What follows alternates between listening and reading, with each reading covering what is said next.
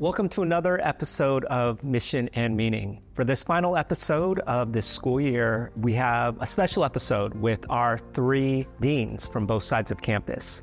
And they're going to be sharing about their work with uh, restorative practices this year. Thank you all for joining us for this month's podcast episode. And so I just want to make sure we have a moment for each of you to introduce yourselves. So, uh, Kurt, I'll hand it over to you. I'm Kurt Peterson. I'm the Dean of Students and Community Life for the seventh and eighth grade.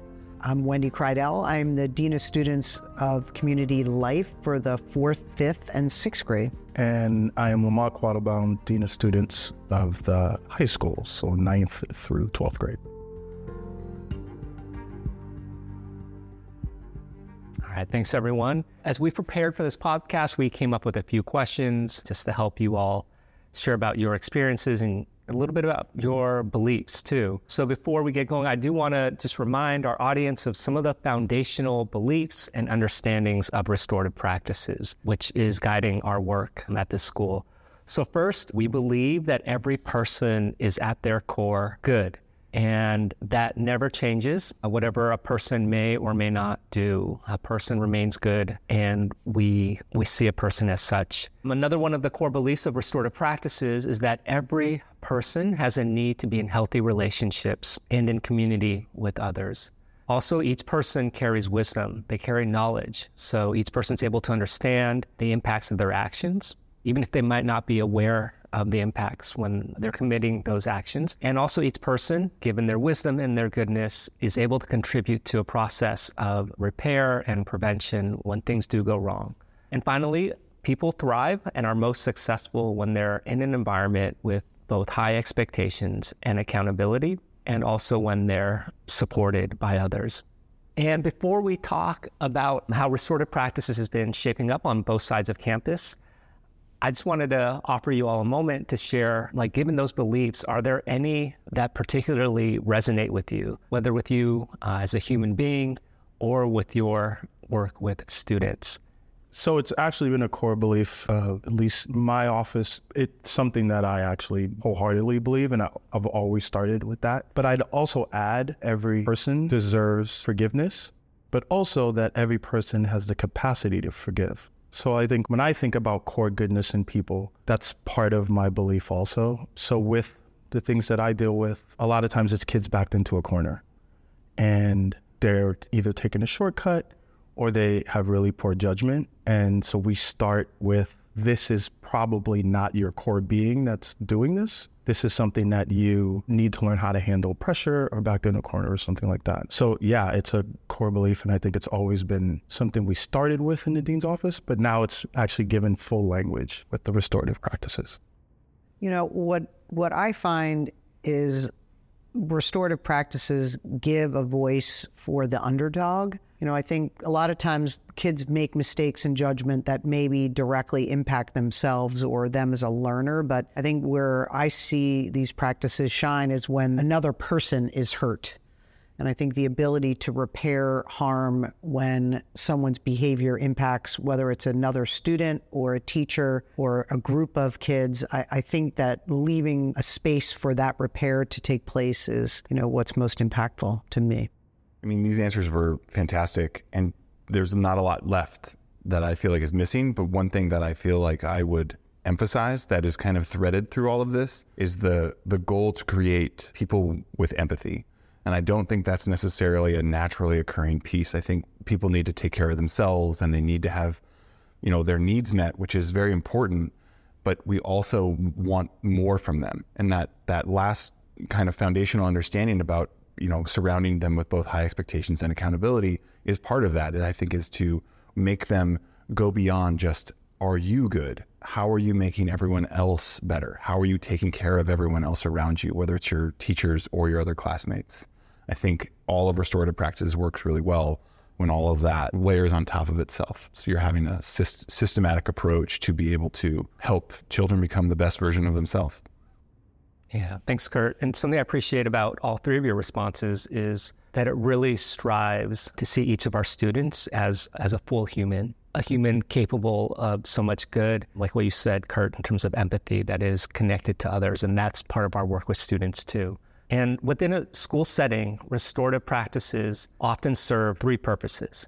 One, to build community. So, building community often through sharing and listening circles. Restorative practices can also offer a process for a community or a group, like a classroom, to share about their values and to collectively create norms and agreements. And I know that's something that's been happening in a lot of uh, elementary spaces this year. And finally, when conflict or harm does occur, and it's inevitable, we're all human and we're learning and working and living together. Restorative practices offers a way to help repair repair that harm, repair relationships, and to prevent future moments to occur. And so this year, we've begun this process to more explicitly integrate these practices as a way to live out our goals and criteria and to build community and belonging. And at the same time, as Lamont's mentioned, it's been a part of a lot of our thinking for a long time. So, my next question is what aspects of restorative practices have been a part of your work with students, and how do they reflect our Sacred Heart values and philosophy?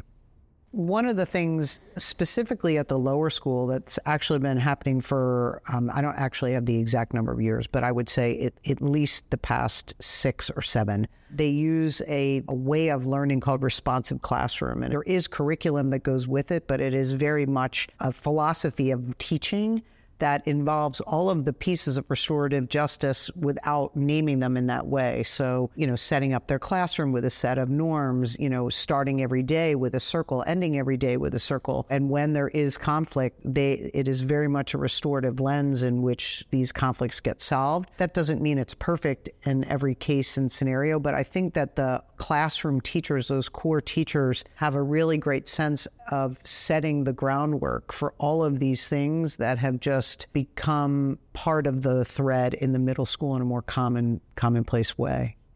Yeah, I, I, could piggyback on that. We've used a lot of conflict resolution, and I guess it would be considered a restorative circle. But oftentimes, when students have some kind of conflict, usually I will have a contract. Each student comes into my office, and each has an opportunity to have an advocate with them, an adult advocate.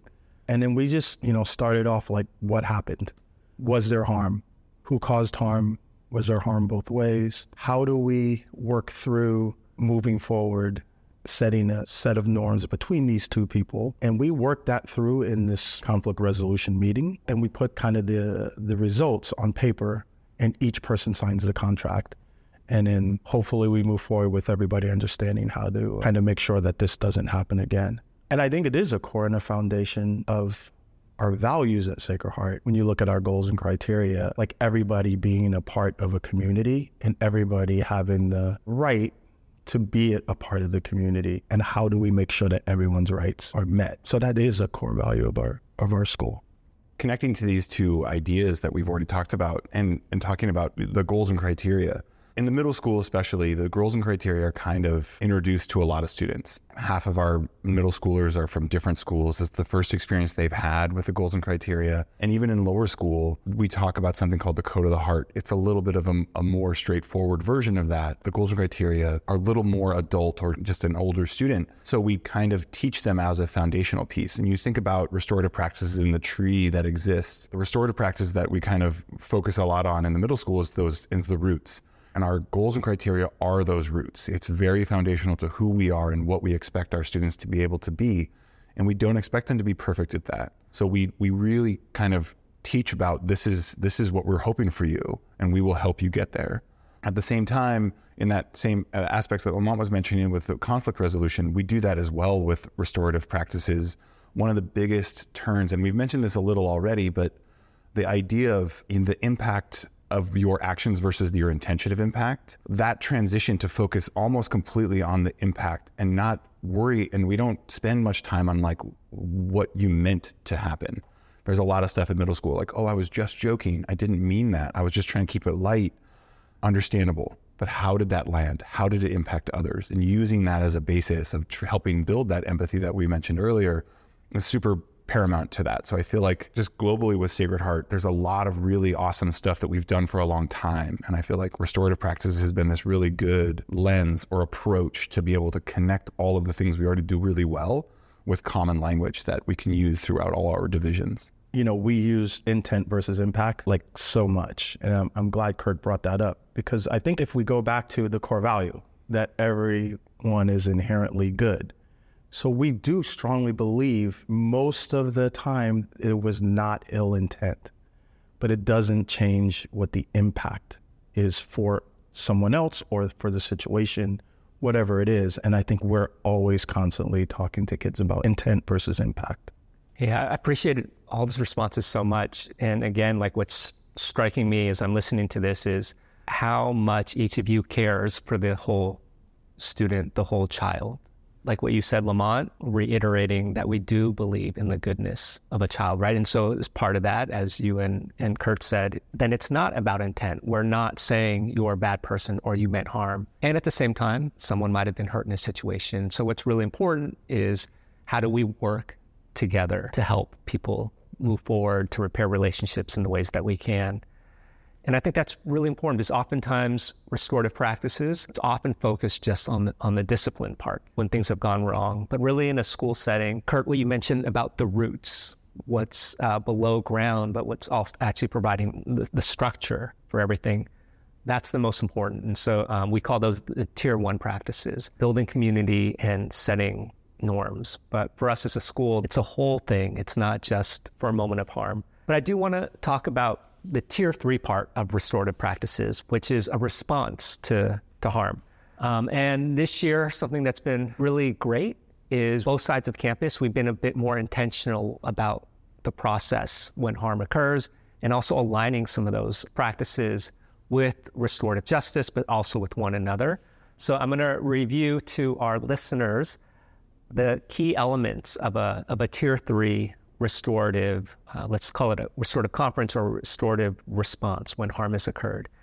So, really, when, when harm's occurred, you want everyone who's been involved, either someone who's been identified as having committed the harm or received the harm directly or indirectly, to have a chance to describe what's happened based on their role in the incident. And really, at this point, we're not looking for a single story but knowing that different people, given their positions, their roles in the community, have different experiences of what's happened. And each person's perspective, experience is really important.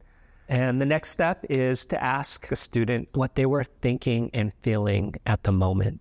The next step is to ask them what they've been thinking and feeling since. Oftentimes, in the moment, they might not be noticing certain things, but as hours or even days go by, they're, they're processing.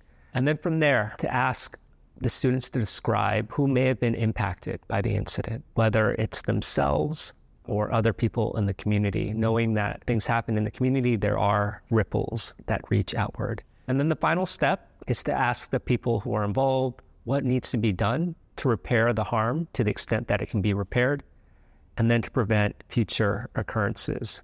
And like I said, what's been really encouraging for me is that these set of questions are both pretty straightforward and also really, really powerful.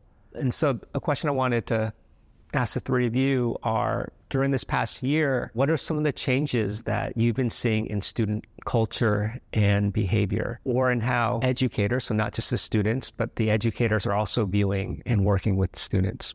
Well, I was going to say, I don't know that I've necessarily seen a ton of change in students and how they're necessarily behaving or thinking, but I do think there is a very deliberate adult response to how we are reacting or managing or taking care of a situation when when there is student ill behavior and depending upon you know the severity would depend or depending on the number of people impacted would depend on the size and and the uh, the number of interactions for that. So you know, if it were a one-on-one situation, you know, a student said something off color to another student in class, or just said it out loud and offended a student.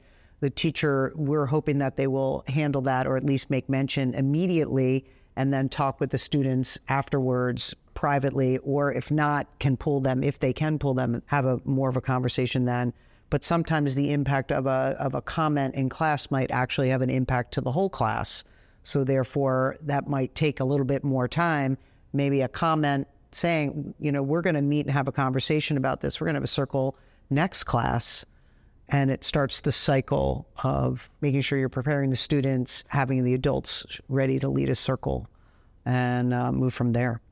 Yeah, I, I, I can appreciate that. I, I have a couple of things. Um, one to her statement, I see a lot more, and I know it happens in middle school purposely a lot more, but I'm seeing a lot more in the high school responses coming from the actual classroom teachers. So having restorative circles, well, that realizing they're actually having a restorative circle, if that makes sense. And trying to handle things when and where it happened instead of, I need to report you to the dean. And that's helping a lot because I think the shift I have noticed, and this could be COVID or not, I'm not 100% sure, is community experience is, has definitely changed. Kids are having a harder time being with each other, getting used to the norms of actually how they, even in the lunchroom, right? Just because they were isolated for so long, I think. But also there's societal changes as well. So the fact that they're struggling with how to even be in a normal teenage community is interesting. But I think it's definitely something that we have to be deliberate in trying to create and help nurture so they can kind of catch up that gap that may have affected them negatively when it comes to community. To to kind of like talk about the middle school lens too, I think as Wendy said, there's been a lot of buy-in from teachers. And and as Lamont was saying too, that the need to be able to kind of help these students along and help them kind of learn how to interact with each other. And there's definitely some holdover from COVID, but really, I would say yes. And there's also just de- de- developmental stuff that they don't necessarily know how to interact with each other. And the thing that I, I don't want to contradict Wendy, but I would say I think there is some student buy in in a very specific way. I think they're bought into the process. I think they're open to it. I don't think it's shocking when we say, hey, let's, even when you're building community, we let's circle up, let's talk about this. They're okay with that format. They get it. And you say, like, hey, would you be okay with having someone into this to be able to talk about the impact that that landed on you? They're not surprised by that question. They, they know what that means, they know what it'll feel like. It might be in a more emotional situation now because it's they're emotionally invested because it, something happened to them. But they kind of they're with the process. They're op- more open to it. So i think that normalizing of using this process and using this language is not a shock to anybody honestly it, it was a little bit to both adults and students when we first opened it up and now it feels ubiquitous it feels like it's a part of who we are now which is great. Well, I, and I totally agree with what you're saying. My thinking was, has their behavior changed? They're still kids. Due to, right. So, I, yes, I agree. I think they now they, the response they are accustomed to our response, or whether it's their teacher or whether it's. I think they uh, they're open to it. I think that they are more prepared for those things to happen. But I'm not sure if anything more to what Lamont's saying. I think that it is really hard for them to figure out their place in the world and even in this little tiny world they're in. And if someone's uh, a, loud, dominating, dominating personality, they're louder. And if they're a quiet, more, you know, passive person, they are even more so. And having them in one space sometimes can, it can be a lot. And, and in that space, again, without, with that gap of adjusting and how to like notice and how to live within that space, I think there was a gap, that there was a miss. And now they they rather choose to actually just be quiet. I mean, there's sometimes I go into a high school cafeteria and instead of talking, and now this could be something else with phones, cell phones, and the whole deal, but instead of talking to each other, it's like what's easier, just kind of Instagram or whatever the heck they do. And that's that definitely is a shift. You're right. Kids don't change. It's it's always going to be that same developmentally like what happens. But I think that gap changed where that transition happens. Like where you think it's happening in middle school, late in the middle school years, it's actually now happening in high school.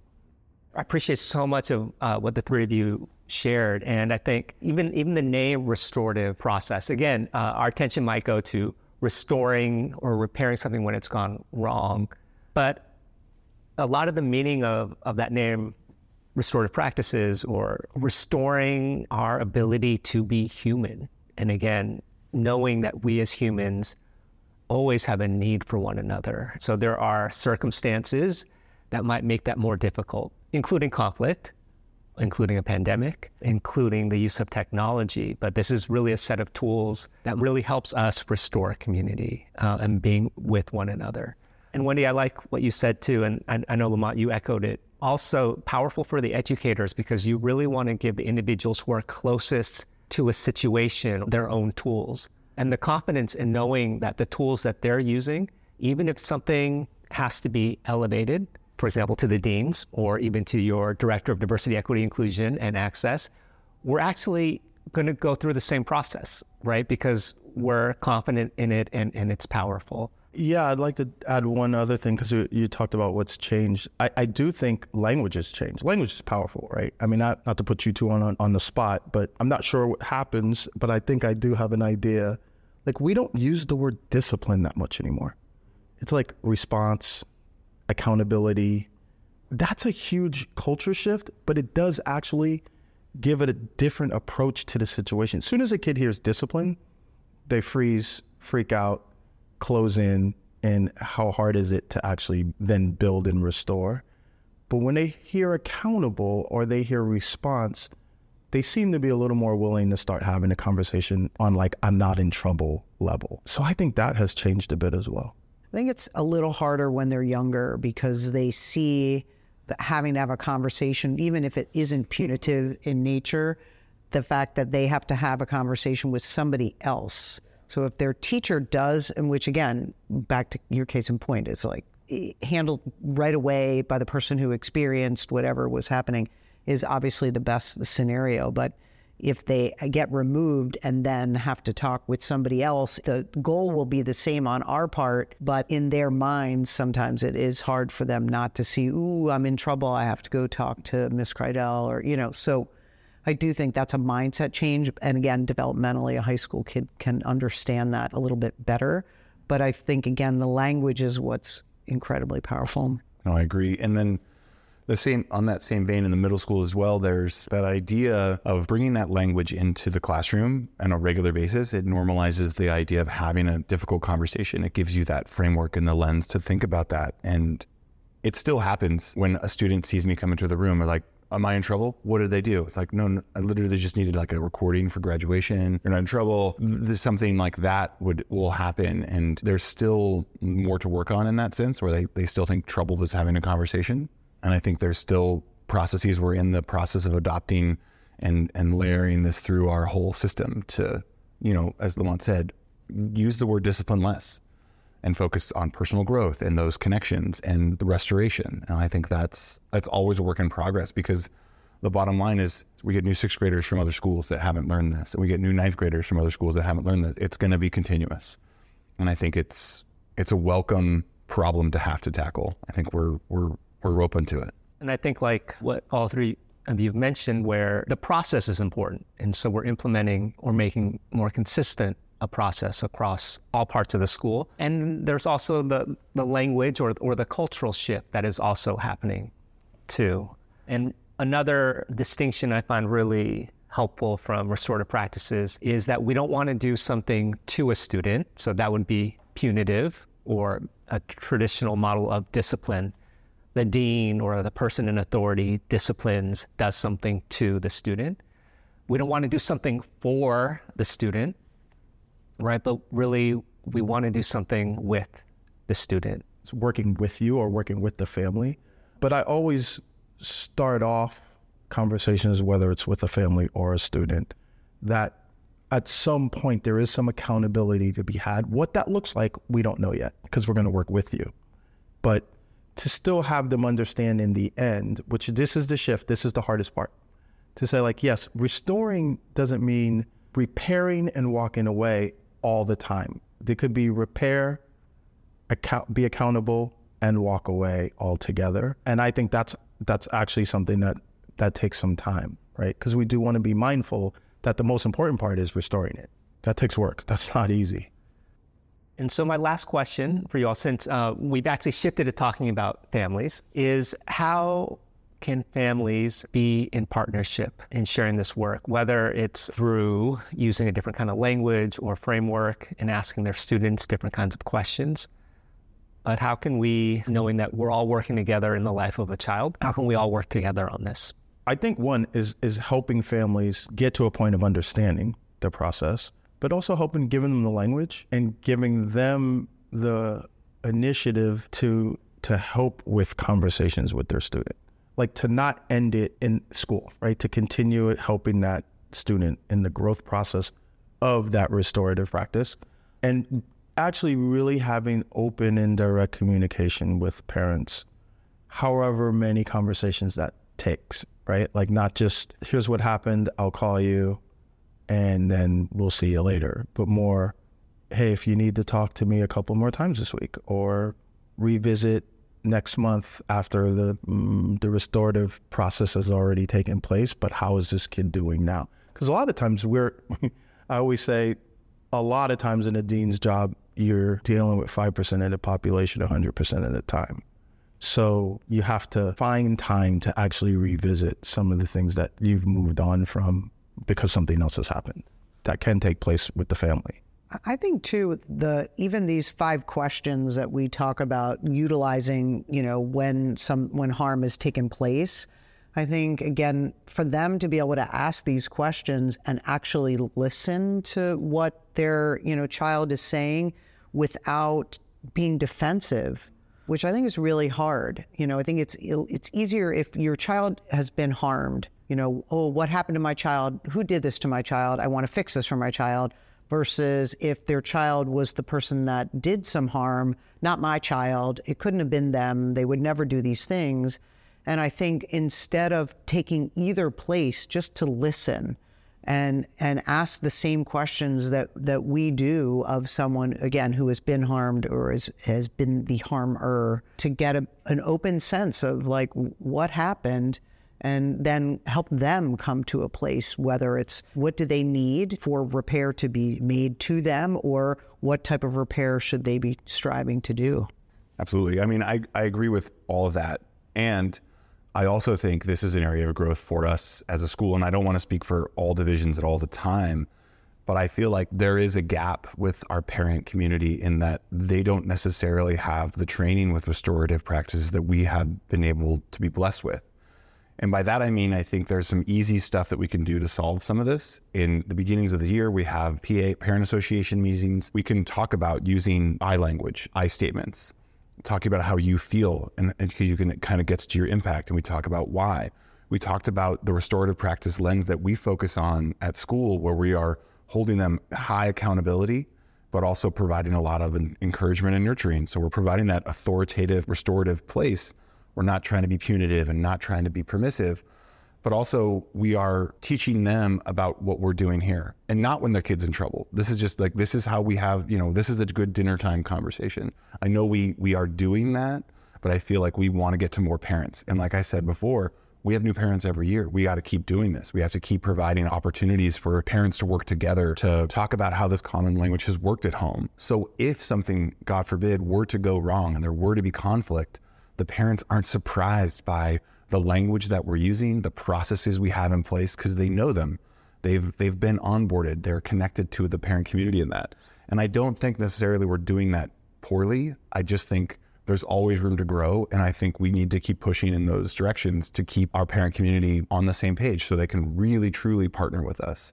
I know a lot of families are open to it, but we give them this is what it means to be a partner in this way. And here's, here's, you know, follow this game plan. We're going to try to make it easy for you hearing what Wendy said, I think that's paramount. Like having parents understand when their student is the one that's caused the harm. That's, I think, the most work we have to do with families. And understandably, because they take it to even another level of our restorative language that every student is inherently good. We'll think about it from a parent's perspective my son or daughter, like they would never do something like that. We don't teach our kids this kind of thing. This is not how we raise our kids. But that goes back to the restorative language again intent versus impact. Yeah, we, we actually in agreement with you that your child would not intend on this kind of harm. But that doesn't change the impact on someone else. And harm was done, at least in that other person's perspective.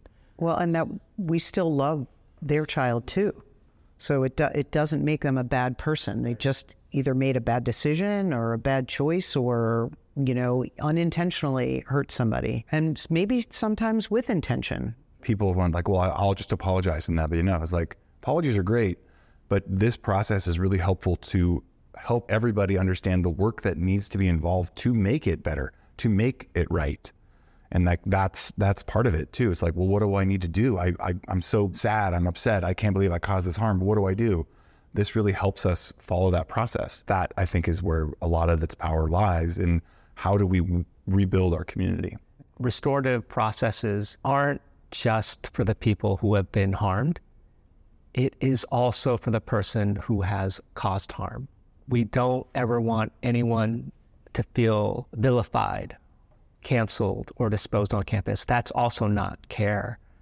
And so part of this process is to to give space for the person who's caused harm or who was initially identified to offer their story, to hear the perspectives of others, to go through their own thinking huh, what was I thinking at that moment? What have I been thinking about since? Right. So these questions are just as much for them. And something that I've been struck to as I've been going to different trainings. One workshop I went to said that individuals who have caused harm and the individuals who have received harm often actually have very similar needs.